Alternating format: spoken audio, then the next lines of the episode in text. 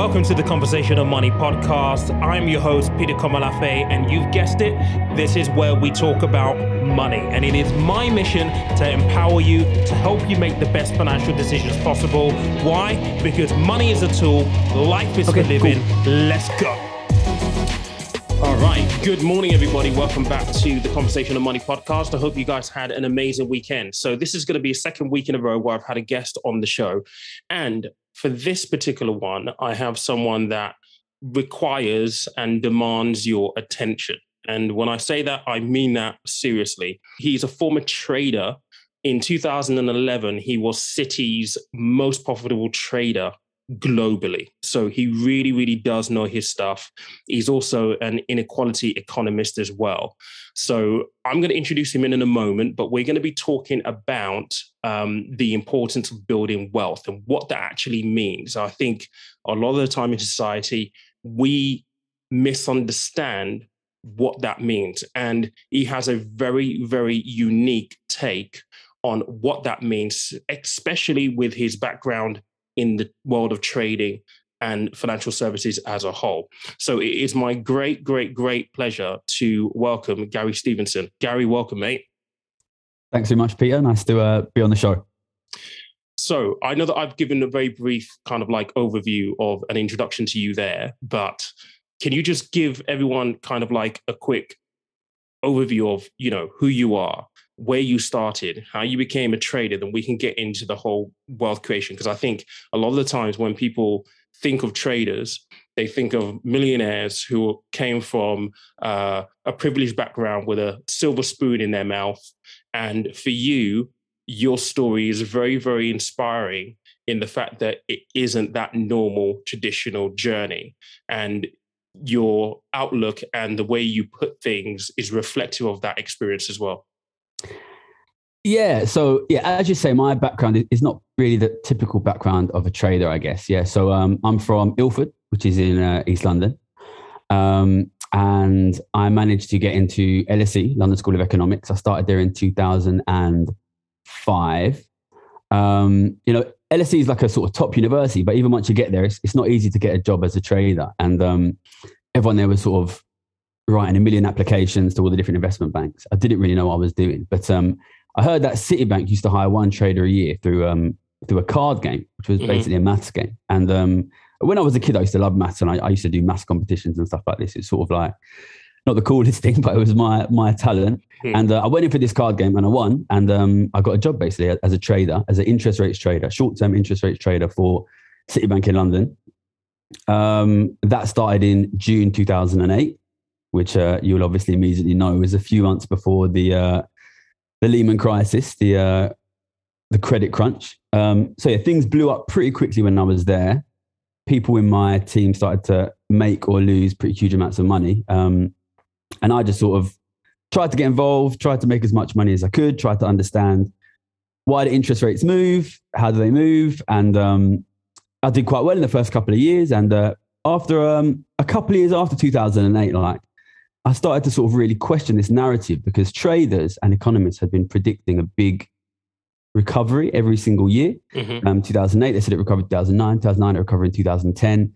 And um, because I come from a sort of poor background, I couldn't really see things like the government money printing, like QE, affecting ordinary people. I couldn't see how that mm-hmm. recovery was going to happen. So I started to bet that because the measures weren't helping ordinary people, there would be no recovery. And then through that, by the end of 2011, I became Citibank's globally most profitable trader, which was wow.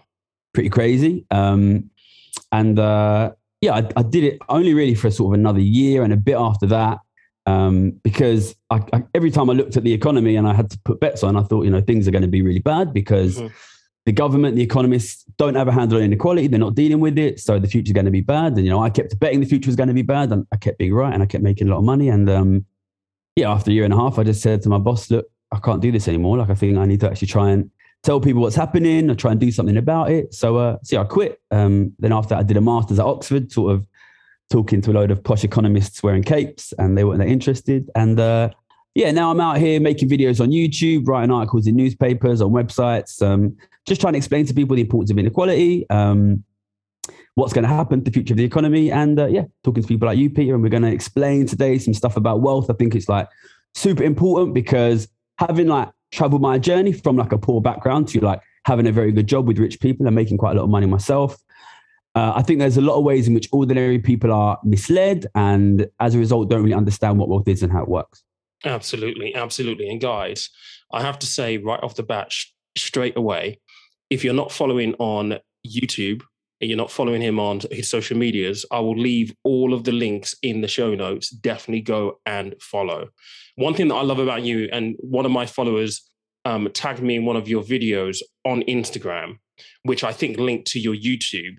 And the way you explain things is very, very simple so that anybody can understand that. And I, I resonate with that because I think with within my experience in financial services as well, the industry is very good at making things overly complicated, unnecessarily so as well. And it's almost done intentionally because the industry wants to be seen as the experts. You have to go to them in order to do X, Y, Z.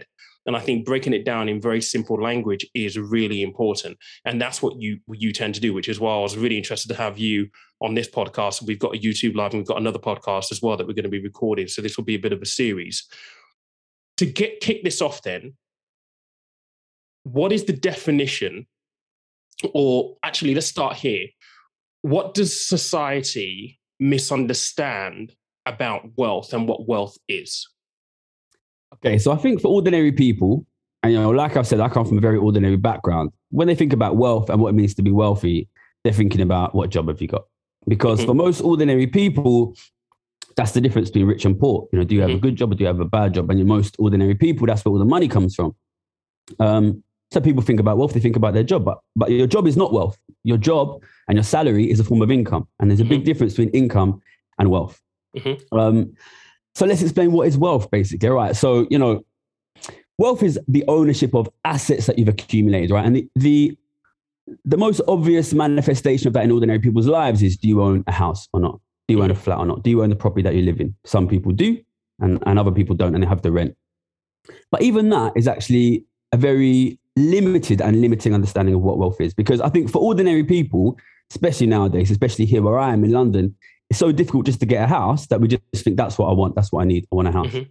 And it's super important to get a house. It's difficult if you don't have one. But if we just understand wealth as housing, that's super, super limiting, right? Because the what wealth is is so much more than that, right? Walk down your high street, right? You see a massive supermarket, Sainsbury's, Tesco's. Somebody owns that. You see, I live here near Canary Wharf, right? There's a a load of skyscrapers down there. Somebody owns those skyscrapers. You know what I mean? Somebody owns Lloyd's Bank on your high street. Somebody owns your local pub. Somebody owns all them restaurants. You know, somebody owns H and M. All of these shops, right? And uh, you know that's just in the city. You go out into the countryside. There's miles and miles of farmland. There's factories. You know, there's oil fields. There's there's iron mines. You know what I mean? All of these things are owned. And I think for ordinary people who are just struggling to save up to buy a house, you don't think like, well, you know, who owns the who owns the skyscrapers, who owns the office buildings, who owns the shopping mall. You know what I mean? Mm-hmm. You don't think that because ordinary people basically never get to own those things, but they are all owned. All of those things are owned. Everything, everything you see when you go out there is owned. Even the schools, the hospitals, they're owned, right? So once you broaden your understanding of what is wealth and you start walking down the high street, you start thinking somebody owns this, you know, somebody owns that shopping mall. Somebody owns this office building that you work in. You know what I mean? Once you start realizing those things, you realize, wow, there's there's a huge amount of wealth in the world that I don't own. You know, I'm sitting here now looking out the window. I can see the Shard in the distance, tallest building in Western Europe. Mm-hmm. Somebody owns that building. You know what mm-hmm. I mean? But ordinary people never get to own these things. So the first, my first message is there's a huge amount of wealth, commercial wealth, shops, offices, factories, natural resources like land and mines and oil fields and, you know, those windmills that give, give us electricity in the sea. These are all owned. Well, the listeners might be thinking, well, I don't know nobody who owns an iron mine. You know what I mean? I don't know nobody who owns a skyscraper. So who owns these things?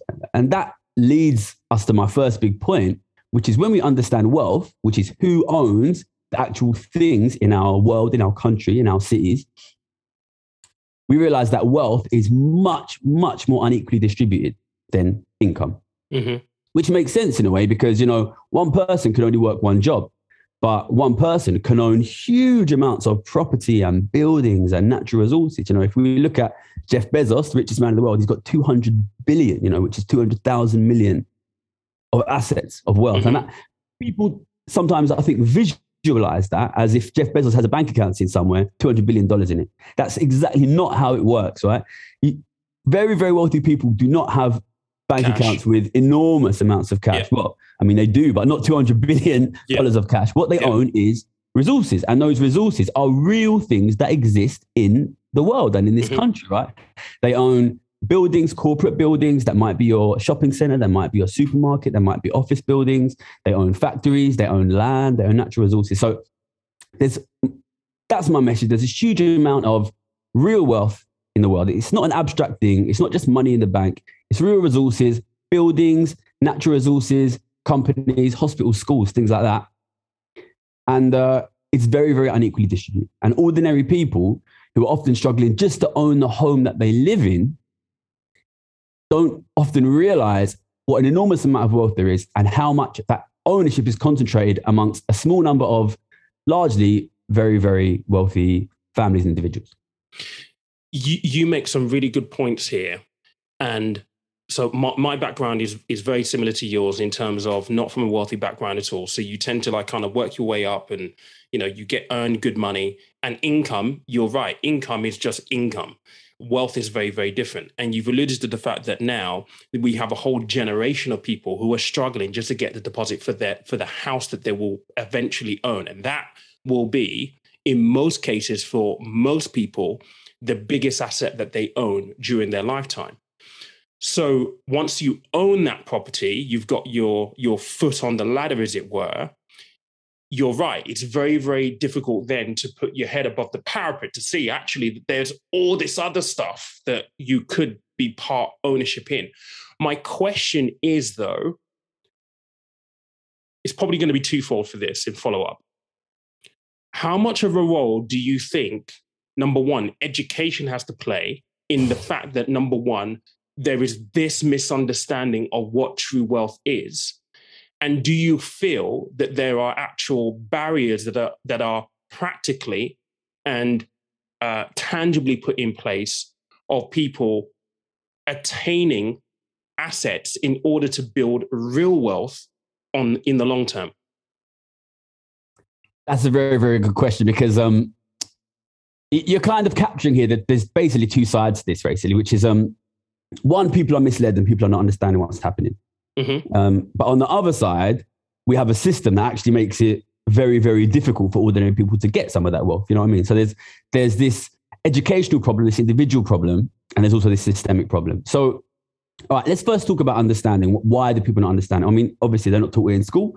You know, people like yourself, and you know, I do the same thing. We put videos out on YouTube trying to educate people on what's happening. That's super important.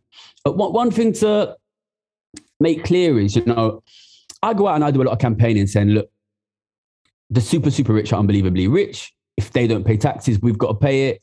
It's going to affect us. It's going to affect our society. Mm-hmm. Mm-hmm. Um, but you know, a lot of these super rich people, obviously, they don't agree with my message. They don't want to be taxed more, right? But and, they, know, own, and they own things they, as well. They, and you know, some of those things they own include, you know, newspapers. Yeah. you know what I mean? Like recently, yeah. recently, Jeff Bezos bought the Washington Post, right? And then suddenly, the Washington Post is putting out articles like, "Oh, we shouldn't tax the rich." You know what I mean? Jeff yeah. Bezos being rich is good for you. And you know, look at who owns look at who owns the Times, the Telegraph, the Daily Mail. It's all super, super, super rich people, right? So they're mm-hmm. sending out messages to people saying well, the classic one, which you see in all the newspapers, is oh, this guy stopped drinking coffee at Starbucks, he stopped eating avocado toast, and now he's got a house. And they want to send this message to you that the reason why young people, and to be honest, is you know, this message is actually aimed at like older people, saying the mm-hmm. reason that young people can't afford property is just because they're lazy, because yeah, they're because they're eating money. avocado toast. Yeah, yeah, and look, eh, you know, of course, like you know, you'll have young listeners out there, and they know that's a joke, but that message goes out to their parents and then their parents don't realize we're creating a system where it's so difficult for younger people. And, you know, then that represents older people might not vote for parties that want to make things fairer, or they might not support systems to make things fairer or to increase taxation on the rich. So obviously, you know, I make videos saying tax the rich. You know, I don't get no funding from Richard Branson for that. You know what I mean? I don't get no funding from Rupert Murdoch. But the super billionaires, they fund think tanks that say don't tax the rich. You know, so they send messages out there just telling people, look, just work hard and you'll be fine. And then they want you to spend it all in um, Louis Vuitton. You know what I mean? Mm-hmm. Because they, what they want is your assets. You know, they want to own the things that you want, and that, that's not because rich people are evil or rich people are terrible. I, I totally don't believe that. But you know, I've been poor and I've been rich, and the fact is, once rich people have very high levels of wealth, that generates a huge More amount of income. Yeah. yeah, exactly. And that, that is the sort of the second key point that I want to make that I want people to understand is that once you own wealth or own large amounts of wealth, that starts to generate an income. And that income can be enormous, right? And you know, for ordinary people that, you know, might be trying to save up 20 grand, 50 grand, 100 grand if they're lucky to buy a house, those are not going to generate huge amounts of wealth. But very wealthy people, you know, if somebody's got 2 million pounds, that wealth will generate an income. Maybe if you've got 2 million pounds, you'll probably be generating 50, 60 grand a year off that 2 million pounds. Mm-hmm. If you've got 10 million pounds, well, you'll be making like 300 grand a year, right? Mm-hmm. If you're Jeff Bezos, he's got 200 billion dollars, then he's probably making, he's making about 6 billion dollars a year, right? What is that? That's something like 20 million dollars every day or something mm-hmm. like that, right? Mm-hmm. So once people become very rich, they generate huge amounts of income, not by working, just because they own those assets, right? And you know, if you were making 300 grand a year just for getting out of bed because you own wealth, because you own assets. And remember, that's real things, properties, supermarkets, mm-hmm, mm-hmm. office buildings. Well, what will you do? You know, if you were making 300 grand a year without working, you're not going to spend 300 grand a year. You're going to spend 100 grand a year. You can live a great mm-hmm. life spending 100 grand a year, and you're going to use that 200 grand to buy other assets. So and they, and that's what they do, and that's what they do. Hundred percent. That's they what they constantly you know, reinvest. Yeah, that's what you know. That's what I do. You know, I, I made money trading, and now I'm relatively wealthy, and I'm, I'm, an investor, and I spend a part of what I make, I live off it, and the rest I invest. You know, that's it's not the rich people are evil. It's just that they're rich, because once you are rich, you generate a huge income, and then it's very easy for you to purchase assets. But the problem is, ordinary people who don't have that wealth need those assets too. And the most obvious example of that is housing. But it's important to understand that income that they make it don't come out of thin air. So when you go to Tesco, some of that money goes to the workers in Tesco, but some of it goes to the dude who owns Tesco and the dude who owns that building. You know what I mean? Yeah. And this is the same for every single thing that you do. When you go to the barbers, right? Some of your money goes to the barber, and some of the money goes to the owner of the building.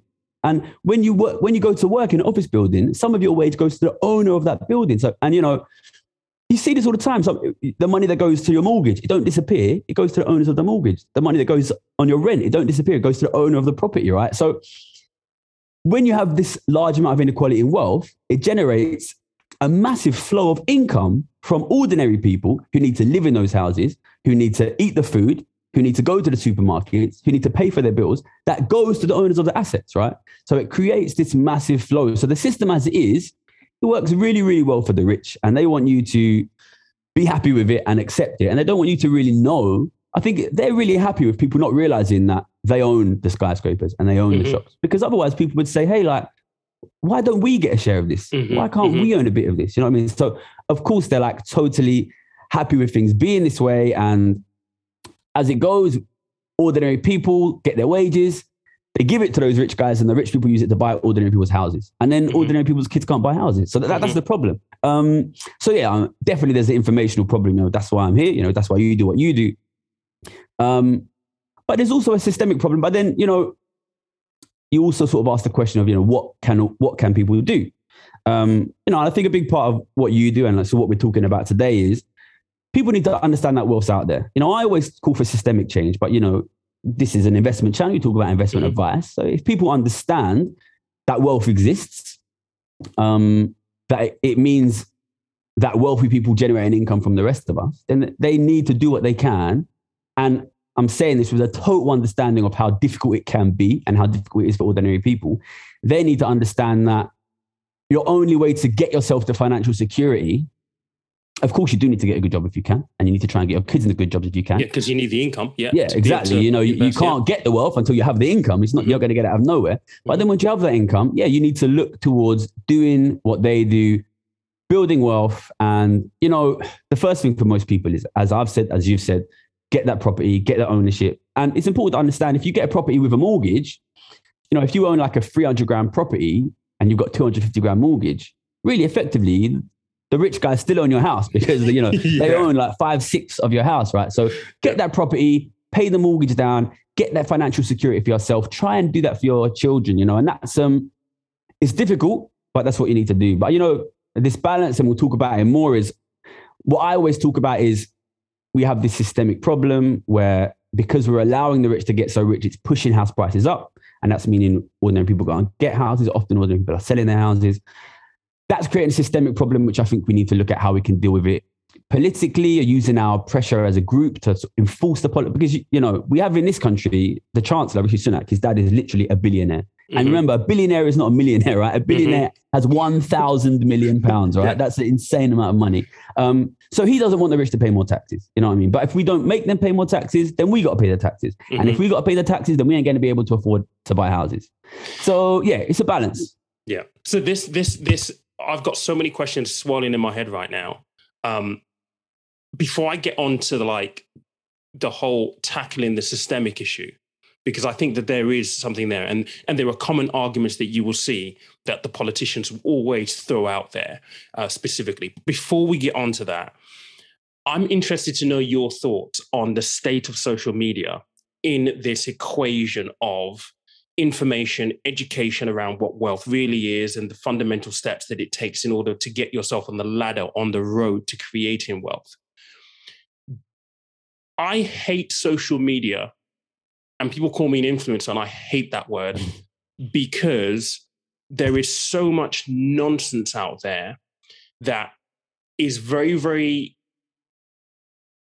It's it's almost like over sexualized in the in the contextual sense of information and and clickbait thumbnails all this kind of stuff where it is information that is overly simplified simply to attract the the an appeal to the greed in people. But at the end of it it's only there literally to make another person more money because of the falsehoods of what wealth and the perception of wealth is in today's society with social media and that's something that I struggle with being on YouTube. I struggle with being on Instagram. I constantly question myself whether I'm actually adding to the, the noise how do you find it when you see you know traders specifically on on instagram you know in front of bentleys and all this kind of stuff and they're young kids and they're they're portraying this lifestyle to appeal to other people like them but really without any real substance and real know-how on how to get people there i think you've captured it very well there peter um, it's um it's a crazy world out there on social media. And it's the thing is, look, you spoke about education, right? I understand young people are coming out into this world and, you know, they've been taught Shakespeare in school and they've been taught nothing about personal finances, right? So then they're coming out and then they're they're living in a world that's going to pay them 20, 25 grand a year and a house costs 600 grand. And, um, you know, and then they're seeing people go off, going off and working in the city and making a million quid a year. And, you know, they're seeing people on Instagram saying, "Oh, I made a million pound on Bitcoin," or you know, I can guarantee making money trading on the internet, and you know, they're watching movies, A Wolf of Wall Street, American Psycho, and Big Short, and uh, you know, they're seeing Bitcoin advertised on buses, and everyone's out saying they made so much money on it. And I think like in a world where if you're just an ordinary person and you just want to work hard and get like a, a place to raise a family, you know, my dad worked for the post office for 35 years, right? And he's got a house now. You can't do that nowadays. Mm-hmm. So, in a world where ordinary people, young people, young men and women who just want to get financial security, they can't do that by taking a sensible route. And then suddenly they're bombarded by things like you say, some dude on Instagram with a Lamborghini saying it's easy. They're thinking, oh my God, I'm an idiot. I, I need to get involved mm-hmm. this. You know what I mean? If I'm and, not doing this, I'm a loser. That's almost yeah, like but, yeah, but not even the, the thing I want to add to that is that we've made it so difficult to get even financial security. You've taken the sensible route. You know what mm, I mean? Because mm. work isn't working. And you know, like if you make the sensible route work, then the sensible people will take it. But we've created a world where increasingly the sensible route is not working for young people. You know what I mean? I get messages from a lot of young men, especially saying, look, I don't know how I'm going to get a house. I don't know how I'm going to get family. You know what I mean? So then when you create such financial insecurity, then people are vulnerable basically and then you see people popping up on social media and i think some of them some of some of them know they're taking you for a ride but other people really they're just they're just in it for hype. Like they they, they see it's mm, working mm. because they they they're putting out messages and people are loving it. You know what I mean? And the big thing that is coming up at the moment, there's two big things. One is crypto, but the thing which, as a former trader, I'm more equipped to talk about is online trading. Mm-hmm, that mm-hmm. is being advertised to people really, really aggressively, right? And um, there's a massive increase in, in it. Like IG index users nearly doubled, Freetrade's users up about 300, 400%, millions of people using eToro. Like, and you, you YouTube it, and people like guaranteed strategy to make money. Mm-hmm, mm-hmm. and I see messages on Instagram of people like posting all their trades, right? Um, is it right if I talk a little bit about one specific? Yeah, yeah, I'm not going to mention him by name, right? Go for it. Go for it. Go for it. So, well, first of all, at the beginning of COVID, I put some articles out, right, saying, oh, I think these things are going to happen. You know, my mm-hmm. job is a trade. That's why I made some market predictions. Mm-hmm. I said I think stock prices will go up, gold price will go up. This was about 18 months ago, and um, those things happened, and a lot of people contacted me, right, and people saying I don't know what to do, and I told them you can you can bet on these things if you want. You know, maybe that was a bit you know, irresponsible of me, but you know, I wasn't I wasn't in the investment game at that mm-hmm. point. So like, okay, people jumped in and um a lot of these guys lost money, and I was like, "How did you manage to lose money?" Right? Like, I gave you good because advice. they don't understand. You... They don't understand the risk management side to it, though. Well, what it is is they get dragged into this social media world, and people tell mm-hmm. you it's easy. Do this, do that, bet on this, bet on that, right? And um, this guy sent me like a, a picture that he got from a guy he's following on Instagram, right? And the guy has posted like ten trades, and he's trading gold, right? And he's he's made money on every trade. And what he's doing is he's selling gold at like 1728 dollars, 1,728, and buying it back at 1727. Okay. Mm-hmm. Which is like the tiniest, tiniest little move, right? And mm-hmm. like these prices move up and down all the time. So if you're literally waiting for that 0.1%, I think it's even less than 0.1% move, mm-hmm. you'll probably get it, right? And he's done that 10 times, right? And each time he's done that, he's made $500 and he's made $5,000, all right? And he said, it's easy. I make money every time, right? And I was thinking, how's this guy managed to make you $500 on such a tiny, tiny, tiny little move, right? So I did the maths. Each single one of them trades was worth £600,000. Each one of them trades, right? This is the thing and, that they don't show though. That's, and that's the thing that frustrates me. They'll show, oh, these are the profits that I've made. But okay, how much money have you put on the line? Especially if you exactly. leverage this stuff, you're in debt if it goes the wrong way. That's the and thing. What these guys are doing, yeah, yeah, they put massive, massive bets on things that are 99% likely to happen. And then you make like 100 quid, right? And but in that 1% where it doesn't happen, these guys could lose half a million pounds. Mm. They're, they're, risking half a million pounds to make a hundred pounds and by betting on something that's almost certain. You know what I mean? And you, know, you could do that, this. It's insanity. Really, you, you could like do this in sports betting, right? Like you could wait until Liverpool are like 3 0 up and then bet a million pounds on them to win and you win 50 quid. And you could do that every single week, right? But that's what they, mm-hmm. that's essentially what they're doing, right? They're, they're looking at things that are almost certain to happen and betting a million quid on it. And then if you do that, of course you'll win again and again and again and again and again, right? But you'll win 50 quid each time. And what happens when you lose? And it's in, and, but of course, like people watching it, you know, some of these guys are like 18 quid betting their student loan money, uh, 18 mm. years old betting their student loan money, right? And they don't know. They just see here's a guy with a Lamborghini with gold chains, say mm-hmm. listing 20 trades, making 20 trades, all winning, saying I'm making 10 grand a day. You know what I mean? Mm-hmm. But it's, I mean, you know, you know, the FSA, the FCA, the financial regulators can't go and regulate every guy on Instagram. But like if you understand what's happening, it is insane what some yeah. of these guys are selling. It is totally yeah. insane. And I worry, I worry. And you know, like, you know, we got put in touch on Instagram and like the first thing I did, I had to look at your videos and we had a talk, right? Because I worry there's a lot of guys out there that are giving such irresponsible advice. You know, and I saw that the stuff you did was was good advice, but like, how do the people out there know? Like, it's it's man, it's a difficult world for the ordinary people. And that's that's what I that's what keeps me going. It's like I watch videos sometimes and I've stopped now because it used to anger me and I used to get really frustrated.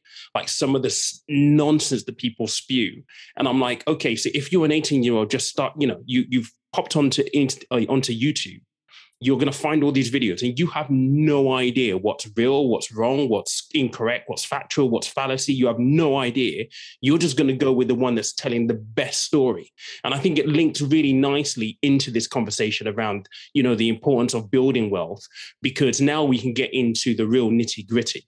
We know that obviously there's that educational gap. And you and I are trying to plug and provide as much education as we can in our own mediums. However, the larger issue is systemic. So, how do we go about actually making those changes? Because the politicians will say, well, if you tax the wealthy more, what they'll basically do is they'll just move their companies and they'll move abroad. And then you'll have a whole load of the population 20,000, 10,000 people, however many people they employed, unemployed. There'll be a burden on the tax system. And therefore, you then have, or the benefit system. And then you have to try and get those people back into the workforce. But if those people are not employing because they've moved their businesses, it's futile. You're going around in circles. So, how do we go about systemic change? Where do we actually begin? You know, I was talking to a friend about this the other day, right? And this friend of mine, he, he works for the government and he used to work in like counterterrorism. You know what I mean? And um, we were talking about this. Look, if you tax them, they'll leave, and it's not going to work.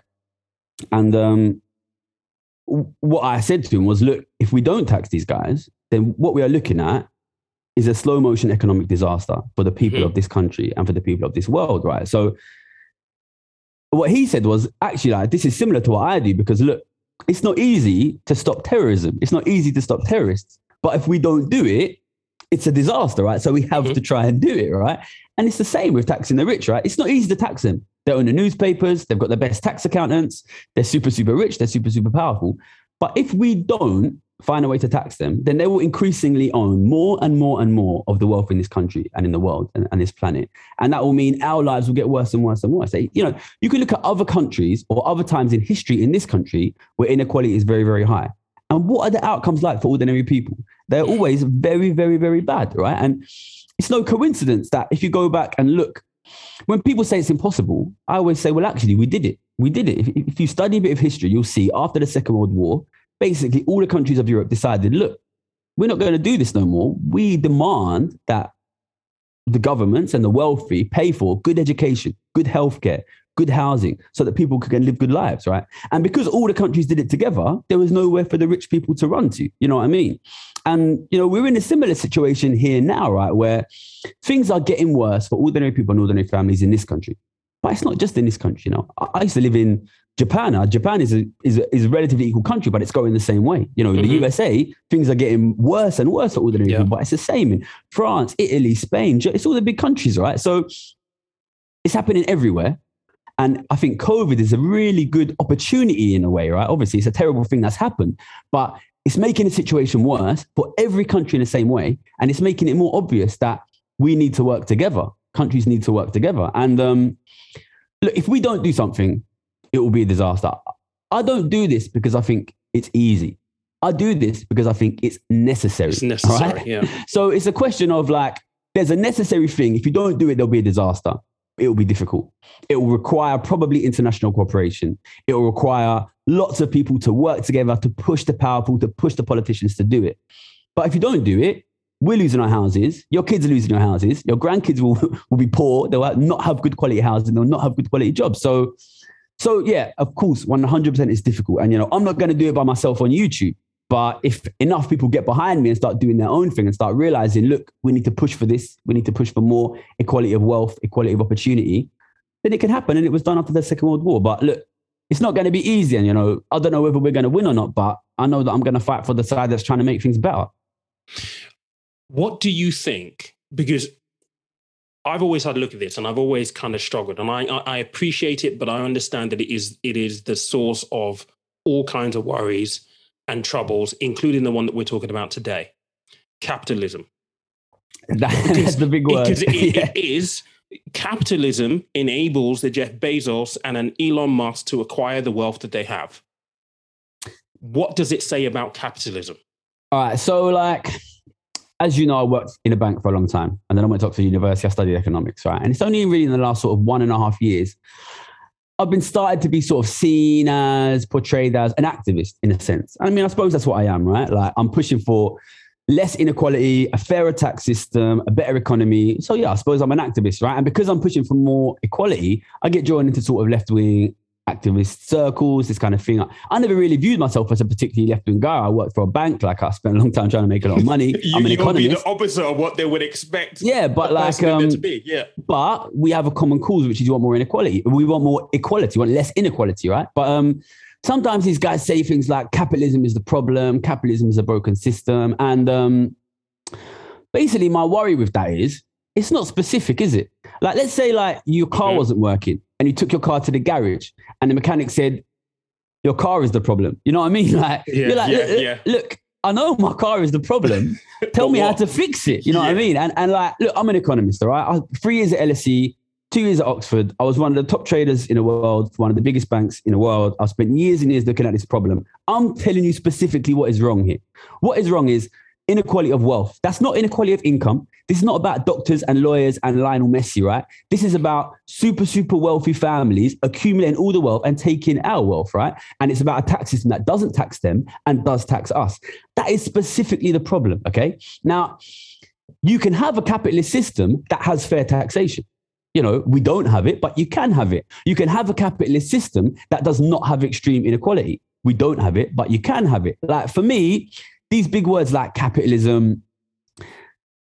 Look, the system that we have is a capitalist system and it has problems, but we can fix them problems. Okay.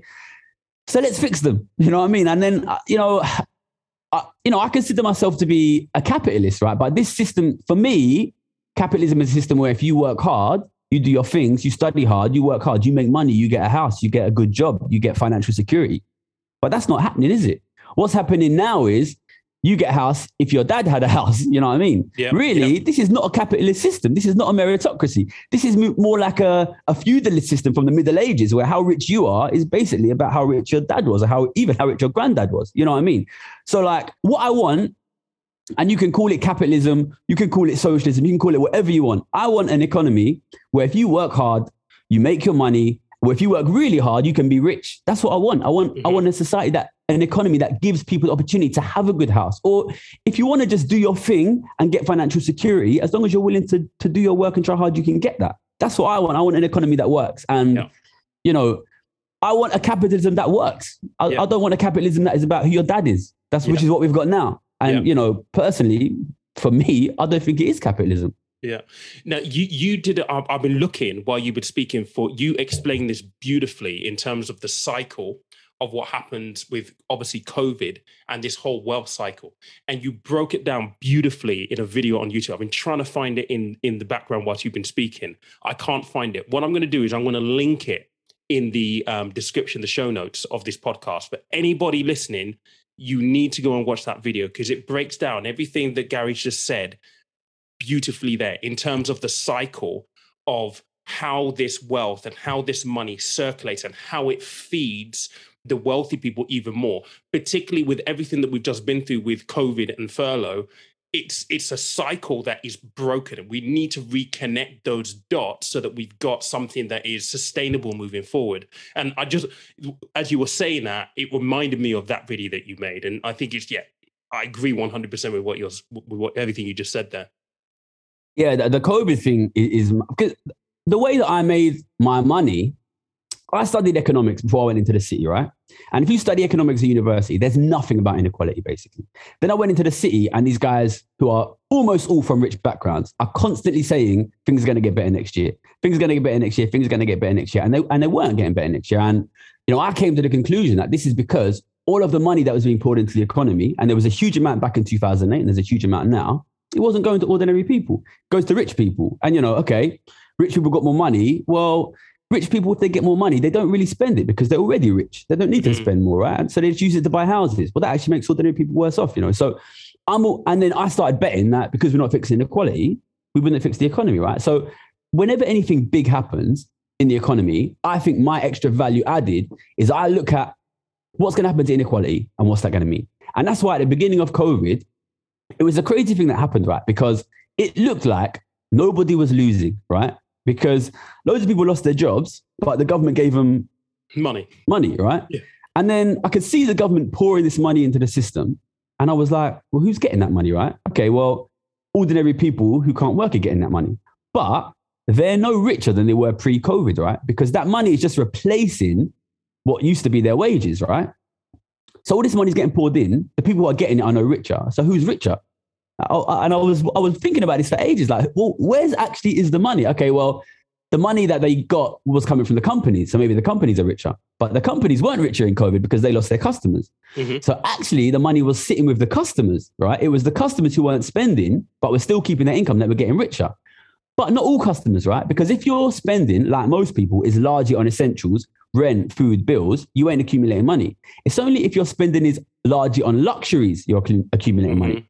So who has very large spending on luxuries? It's richer people. people. Yeah. yeah, exactly. So I, then I figured, bam, what's going to happen is we're going to see a massive increase in the size of the bank accounts of wealthier and higher income people. And I called that at the beginning of COVID. And I said, well, wealthy and high income people spend on property, stocks and shares. So what you're going to see is property go up and stocks and shares go up. And I was saying that back in the beginning of March because I could see, I was analyzing it from an inequality perspective. I could see that it was the rich were going to make the money. That's what they were going to do. And obviously everyone at the time was saying it's going to be an economic disaster. Stocks will fall, houses will fall. And I was out there saying these things will go up. And um, yeah, yeah, in the end, it's been right.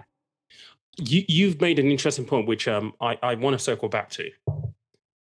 And I wonder, I don't know whether you thought about this, but as you were saying it, I was like, I think you have a very unique perspective because of your background and like where you grew up. Like you you said that the the wealthy guys in the in in in the bank at the time who were trading were predicting that things were going to get better. You were looking at it from a point of view where actually no, it's not. And I wonder whether you've maybe contemplated the fact that maybe they were just thinking about it's going to get better for me and my socioeconomic yeah. group.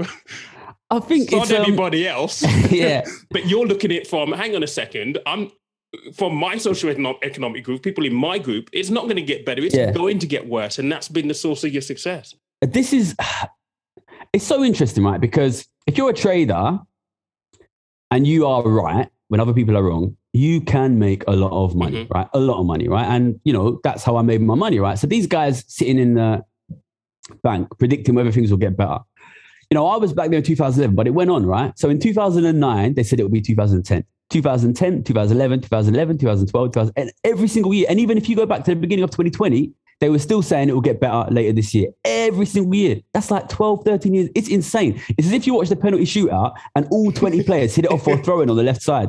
It's like, how can you guys be so bad? Right? It's like, it's, it's amazing. It's honestly amazing. And, um, uh, I've thought about it for a long time. Like, how can they be so wrong? How can they be so wrong? And um, I think what you're saying is a big part of it, right? It's, but it's not conscious. The fact is, mm. nowadays, you know, it's not just, it's just that these guys come from rich families. They went to private schools, Oxford, Cambridge, Harvard, Yale, similar schools all over the world.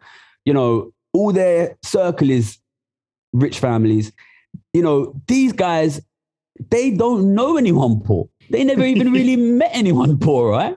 So, and you know, it's the same at the universities, right? So then they're sitting there, you know, pockets bursting with cash, and they're saying, of course, things are going to get better because yeah. they can't see anything else. And, you know, we live so much in a world that is divided now where ordinary people from ordinary backgrounds, they never mix with these people. They can't get into the same universities, they can't get the same jobs. So these guys in these places, in these elite jobs, uh, they're kids basically. They've got no idea they have not like how can you be an economist when you only know what life is like for 1% of people in the richest countries in the world? Yeah. And That's, the top 1% by the way you have no idea what it's like for the remaining 99% of the yeah population. so they're they're and it's honestly it's a it's it's unbelievable how bad people used to message me saying like oh i'm going to get a mortgage. Should i get a fixed or a tracker? Right? And these fixed mortgages are set the same way, right? They ask the traders, are interest rates going to go up? Which is basically, is the economy going to recover? Mm-hmm. And the, the traders always say it'll go up, right? So then people are saying, oh, should I get like a five year tracker at like three and a half percent? I've seen in the Daily Mail that interest rates are going to go up. And I tell them, look, don't get the, I don't get the fixed rate because rates ain't never going to go up. And they're like, but the newspapers are all saying it. And then, uh, you know, and then I say, just get the tracker because rates won't go up. And they come back to me in six months saying, how did you know? But then the, thing, the ironic thing is this though the newspapers are saying it, owned by the rich guys, that when they set the fixed rate, with the assumption that interest rates are going to go up, you're putting more money in their pocket yeah, anyway. But, and it's but you know what? cycle. I think it's even worse than that. I think it's literally these guys who all went to the same schools, who all went to the same universities, who are always patting each other on the back, telling each other how smart they are. They literally just don't realize what they're doing. Like I went to Oxford and I said, what said to the professor, you know, why have you guys predicted interest rates wrong for 10 years? And he said to me, no, that's not right. We haven't predicted wrong for 10 years. I couldn't believe it. I went back home and I sent him the data. I was like, you're teaching interest rates at Oxford University. You've been wrong for 10 years and you haven't even realized you've done it. Because look, they don't get punished. They don't lose money. Yeah. You know, they're getting paid. Like, so these guys, it, may, it upsets me really because, you know, I come from quite a poor area. you know, I went to school with like a lot of like recent immigrant kids that was working hard and a lot of them were smart. And, you know, they don't get these opportunities. And then I go to work, you know, in these big skyscrapers in Canary Wharf with people who've been to the top universities. And a lot of them just don't know what they're doing. And it's, it's, it's upsetting. I get upset by it. You know what I mean? But, um, yeah, I mean, I guess it gave me opportunity to, to make the right bets. But yeah, I think the, these, the, the problem that we have, especially in economics is like really smart people are not being drawn into the discipline you know, they only want you if you're like unbelievably good at maths, mm-hmm. which means you, that you tend to attract quite mathsy brain people who are maybe not very broad minded. They all tend to come from wealthier families. Yeah, man, it, it's upsetting. It's upsetting, but you know, that's why I'm out there. You know, trying to do my thing, explain to ordinary people what's happening as best as I can.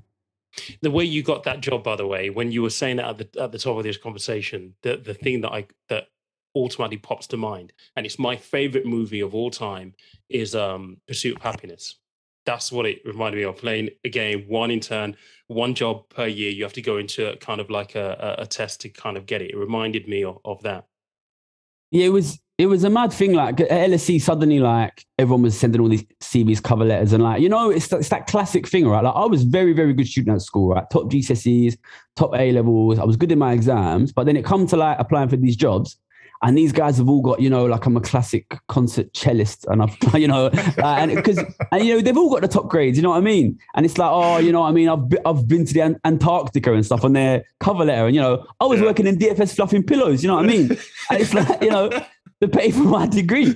Um, and it's that classic thing that kids from ordinary backgrounds are getting held away from them jobs because they don't have the connections they don't have them like hidden bits of knowledge. And um, yeah, obviously I enjoy the fact that I beat them in a competition, but I was lucky to get that. You know what I mean? Mm. And it's um, you know, I talk about inequality of wealth, but the way that like ordinary kids are getting like blocked out, you know, obviously we've had this week in the news, we've had the, the GCSE and A level results, and we've seen kids from private schools do much, much better, even though they didn't do exams. You know what I mean? Yeah. You just seeing ordinary people getting blocked out at every level. And for, for me, somebody who comes from an ordinary background, I want to be able to go into these top jobs and have a diverse group of people there to talk to, you know what I mean? And be able to discuss what's really happening.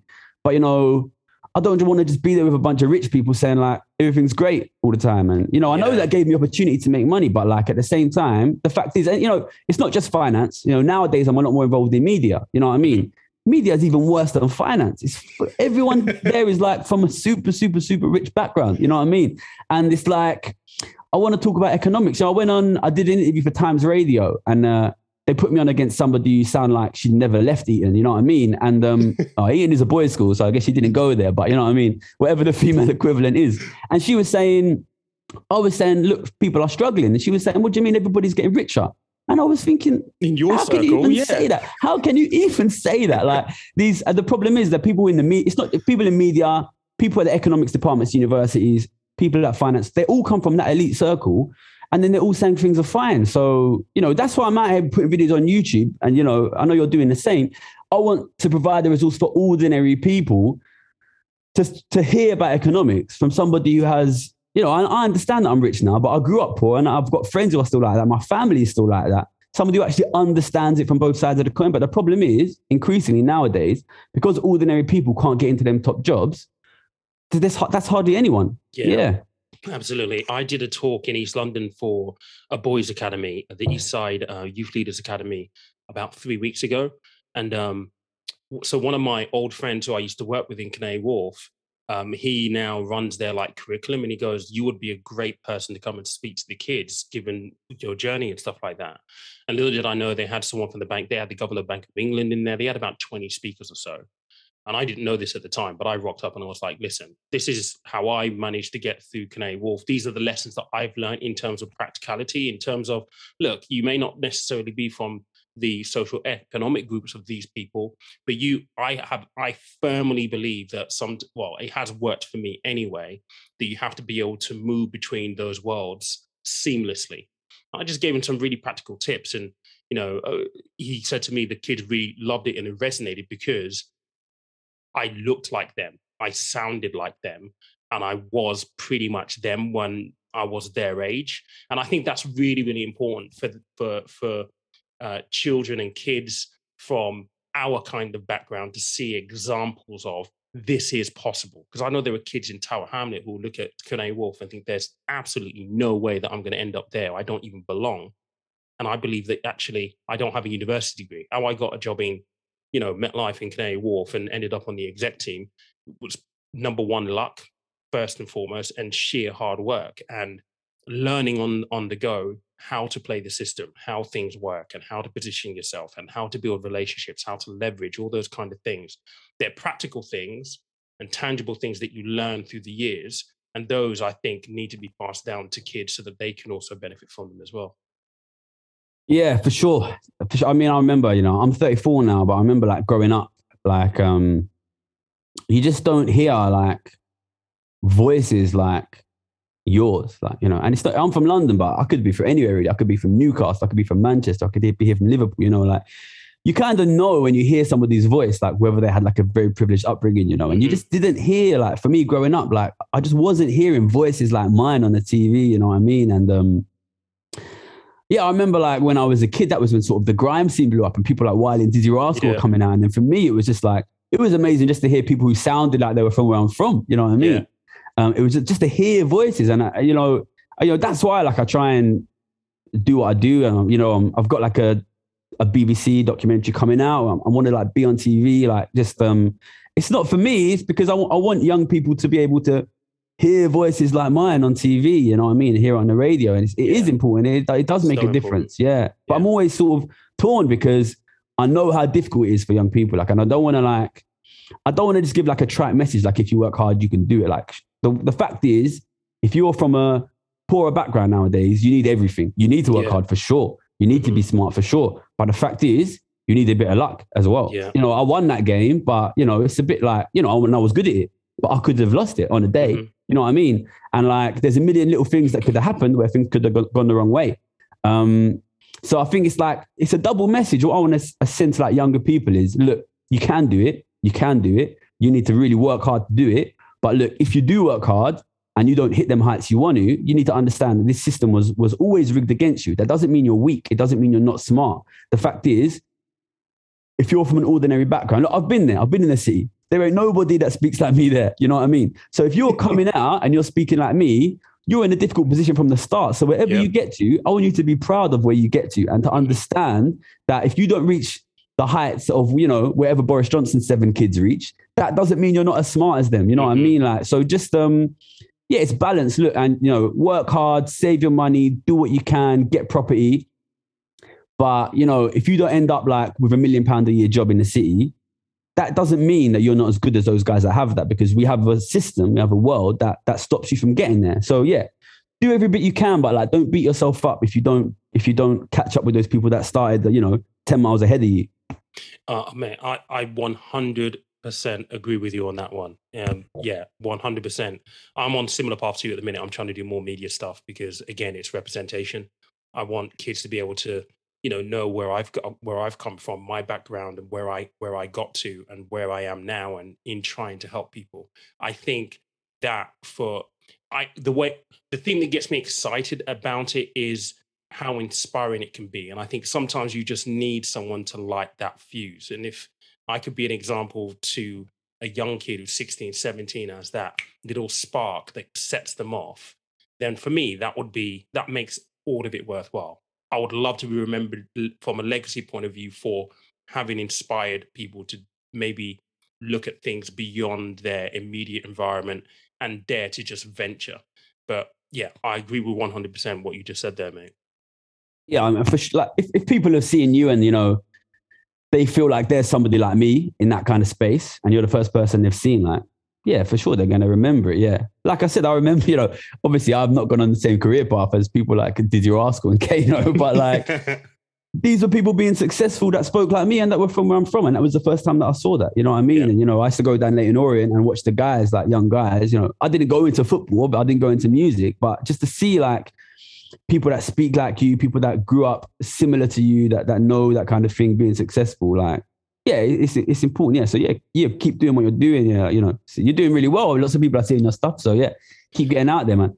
Uh, cheers, man. L- listen, I've really enjoyed this conversation. Um, is there anything that we haven't covered, or anything that you want to kind of like add in, kind of like closing?